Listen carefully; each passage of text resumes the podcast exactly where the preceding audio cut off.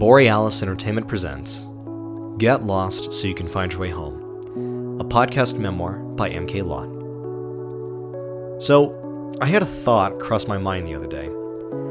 I have not actually explained what hypnotherapy is good for, like in detail.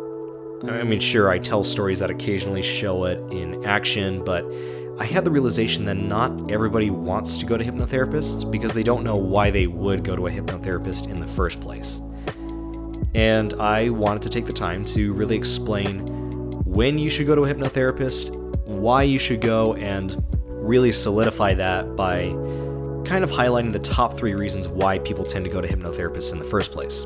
So, first things first, what would be a good reason to go to a hypnotherapist? Well, by law in the United States, and this came from California, which then kind of bled in different ways into the rest of the states, hypnotherapy can be used for vocational and or avocational self-improvement. And this usually translates itself into healthier habits, mindset changes, confidence boosts, and even more radical things like lucid dreaming and pain management.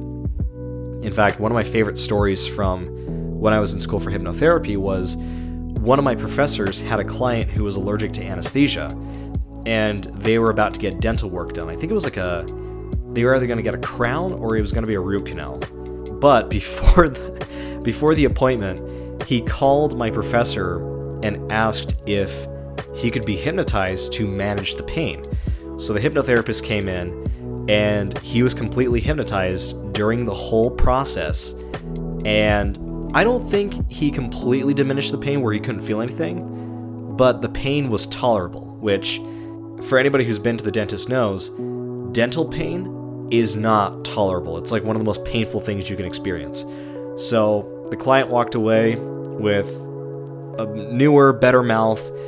The hypnotherapist walked away doing his job, and the dentist walked away trying to figure out what the hell just happened. So there's a lot of different ways that you can use hypnotherapy. But there really does come a time when everybody, myself included, have to tuck in my tail, uh, so to speak, and say, yeah, I'm not that kind of therapist.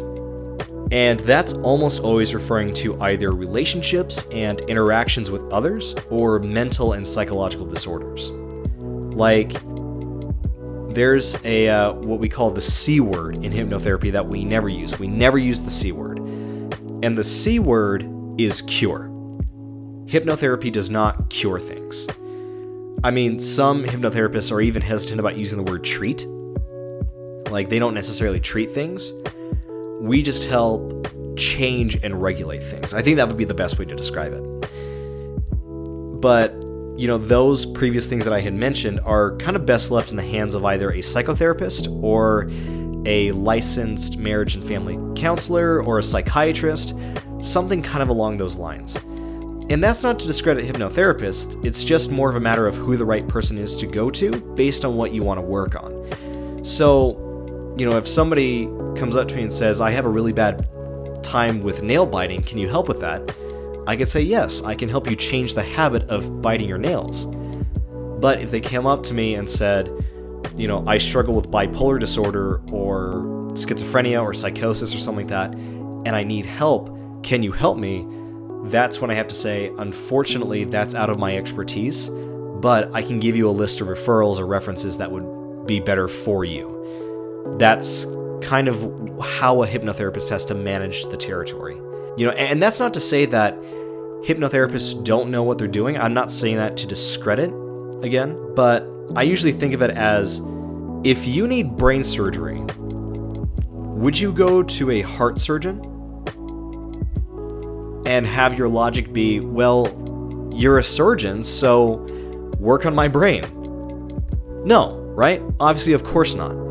You wouldn't have a surgeon, even though he is a surgeon, step out of his specialty to work on something, right? It so at the end of the day, it's not a matter of getting whoever because they have the title, it's a matter of getting the right specialty.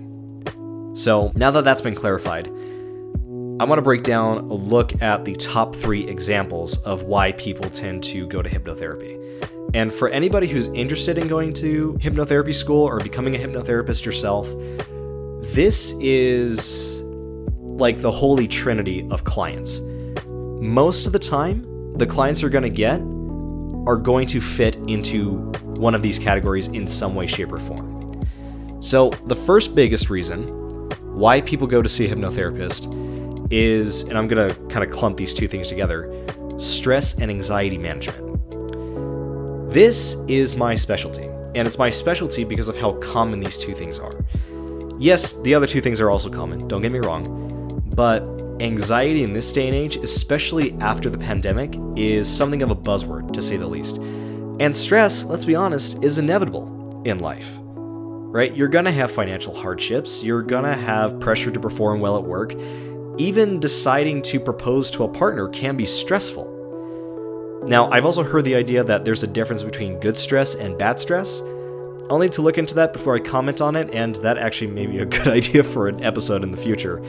But that's basically a segue to explain that a lot of what goes into the effects of stress is a matter of interpreting the situation. And the same thing applies to anxiety. Like, imagine you're having to drop your kids off at school if you have kids, and you're dealing with lousy weather. You know, maybe it's snowing, there is just this crazy snow day, and because of those two things, you're almost definitely going to be late to work. All that is a stressful situation, and of course, your anxiety is going to be up the roof. But typically, that kind of stressful thinking can be trumped by just reprioritizing where your mind goes. Now, it's a lot easier to say that than to do that. I am guilty of that. My clients obviously are guilty of that. Everybody's guilty of that. But introducing that concept is the first step. So, for example, that could be a switch from thinking how irritating and shitty your circumstances are to what I tend to do, which is writing or typing out a list of all the things you're grateful for. Now, you could even gamify this by trying to get as many as you can before your kids leave the car or before you get to work or da da da da, da or something like that. The trick is to change your conditioning so you slowly pivot to where that's your go to way of thinking. Now, again, gratitude is not a cure, it's just a redirection, right? Gratitude is not going to change the weather, it's not going to get your kids to quiet down. Maybe they're those kinds of kids. If that's the case, then you lucky son of a bitch. and gratitude obviously is not going to reverse time so you can show up to work punctually. But what you're doing when you're trying to list these things of gratitude is now you're focusing on the things that you like, the things that you're thankful for, the things that make you happy, the things that put a smile on your face. Instead of thinking, my situation is the worst on the planet. Now you get to think about all the other stuff that happens. Again, easier said than done, but it's a habit that you have to condition over time. And thanks to tools like hypnotherapy, changing those habitual thoughts will adjust over time. And the good news, it'll be done in significantly less time than it would be without those tools. Now, reason number two why people go to hypnotherapists is weight loss. So, the dilemma with this is anybody can pick up a fad diet or go to the gym or do the usual things that people do to lose weight. Hiring a personal trainer is a really common thing that people do to kind of jumpstart them to go to the gym. Another one is New Year's resolutions, which always work. and I've even heard some people actually get a job or a side hustle at a gym just to get the free membership and motivate themselves to go because now they don't have to pay for anything. But typically, the biggest conflict that comes with those is the lack of permanence with trendy weight loss solutions. Like, if you don't change your habits, the body will go back into a state of homeostasis, which is basically whatever the habits were before the trendy solution. In fact, and this study made me hate reality TV permanently. But there's a study about what happened to the contestants on a show called The Biggest Loser, which is all about, you know, highly, highly overweight and obese people making that change and losing weight. So now they're, you know, better than ever. They, I think it was about five or six years later, they found these contestants again and weighed them and tried to look at their eating habits, their health, so to speak. And what they found was not all of them, but more than half either regained the weight or they were actually more overweight than they were than when they started the show. All that to say, what they did on the show didn't actually work. It just was good television. And it caused a lot of them to relapse and relapse hard. That's the problem with trendy solutions. You don't actually fix the cause. And if you don't do those things, then it will actually, I think, mentally amplify the feeling of being stuck and the feeling of hopelessness, which is not what you want, right? But what hypnotherapy does is it helps the client fix those habits by subconsciously changing the programming.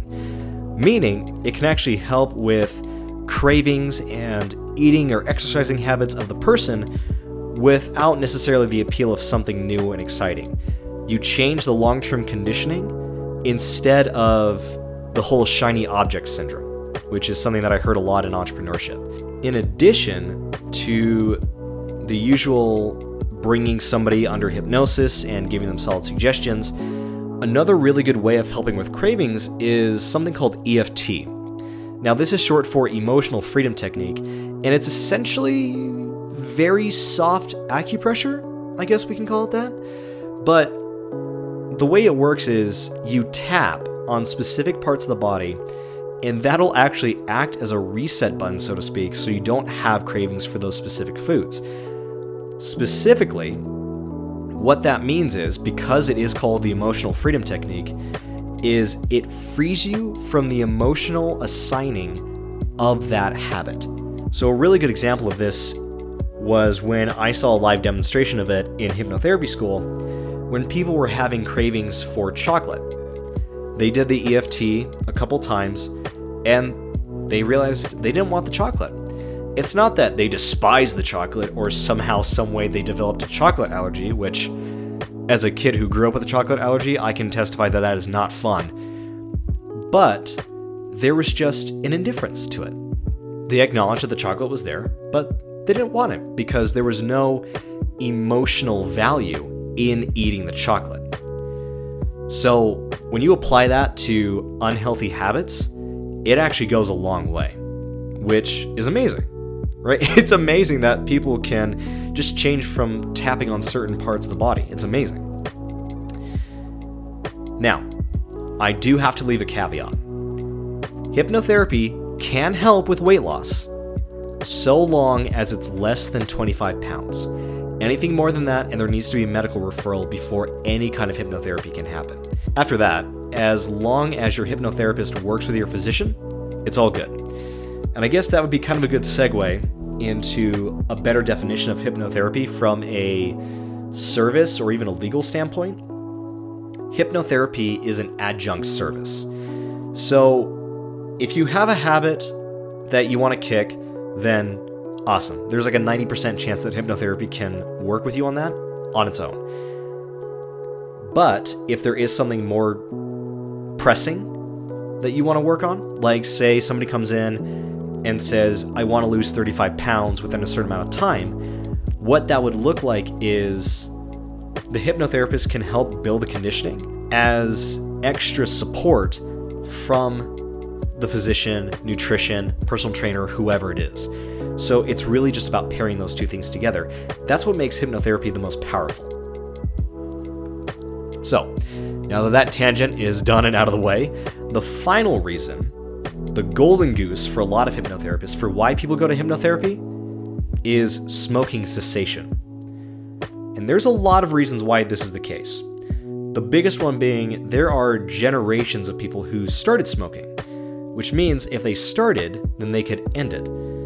And at the end of the day, it's really a habit that has really severe health problems in the long run. Now, some may argue that there's an issue with the fact that you may need a medical referral because it affects your lungs.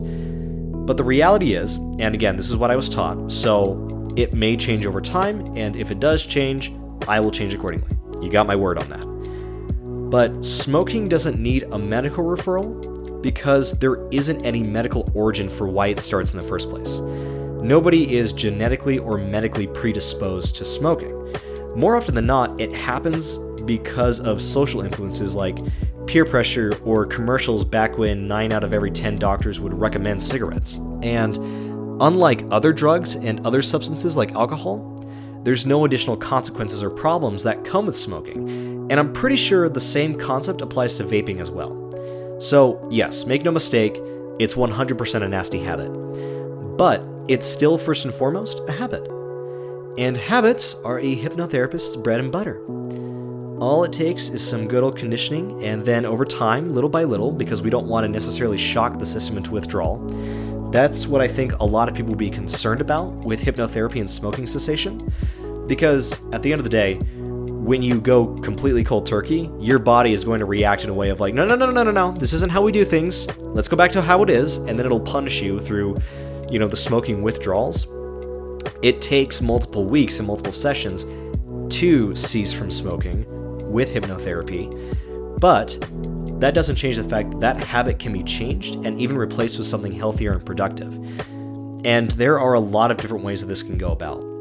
I've heard people say that the magic number, and this is not a cure, again, the magic number for ceasing somebody to from smoking by a hypnotherapist is six weeks or six sessions, and you go little by little until they no longer want the cigarettes which is how I would do the hypnosis for smoking cessation. I would take what their average amount is and then take four cigarettes off. And then the next week, I would take another X amount of cigarettes off until it narrows down to zero. That way, their body's not in shock and we get the progress that we want. For some people, it's as easy as switching hands. Because again, habits. If you smoke with your right hand and suddenly you're hypnotized into smoking with your left hand, it's going to be so uncomfortable and so unfamiliar that sometimes that can be the trick. It's really just a matter of the client. But all that to say, there are different ways of getting in the same goal. Now, again, these are not the end all be all reasons to go to hypnotherapy. Some other examples could be trauma or grief or maintaining ADHD, depending on the severity of it. And some people even go to regress into past lives if they believe that. I'm actually writing a book right now that's based off of my own personal sessions for that. So there are dozens, maybe even hundreds of reasons to go see a hypnotherapist. But it all comes down to whether or not it's a habit or a mindset that can be fixed with the proper conditioning. Thank you all so much for listening to this episode of Get Lost So You Can Find Your Way Home. I gotta say, I appreciate the patience through the past month of April. Uh, I decided to take a hiatus, which was very much needed because even though I want to be committed to this and I want to be committed to content for you guys, I don't want to do it at the risk of burning myself out, which is actually what happened with my first podcast. So, again, I appreciate the patience, but now we're back at it, and now we're just to see where it goes. If you're interested in using hypnotherapy for yourself, or if any of these top three reasons sparked some interest for you, I'll attach a link to my calendar below so you can schedule an appointment with me in the show notes. Again, thanks for listening, and until next time, here's to finding your way.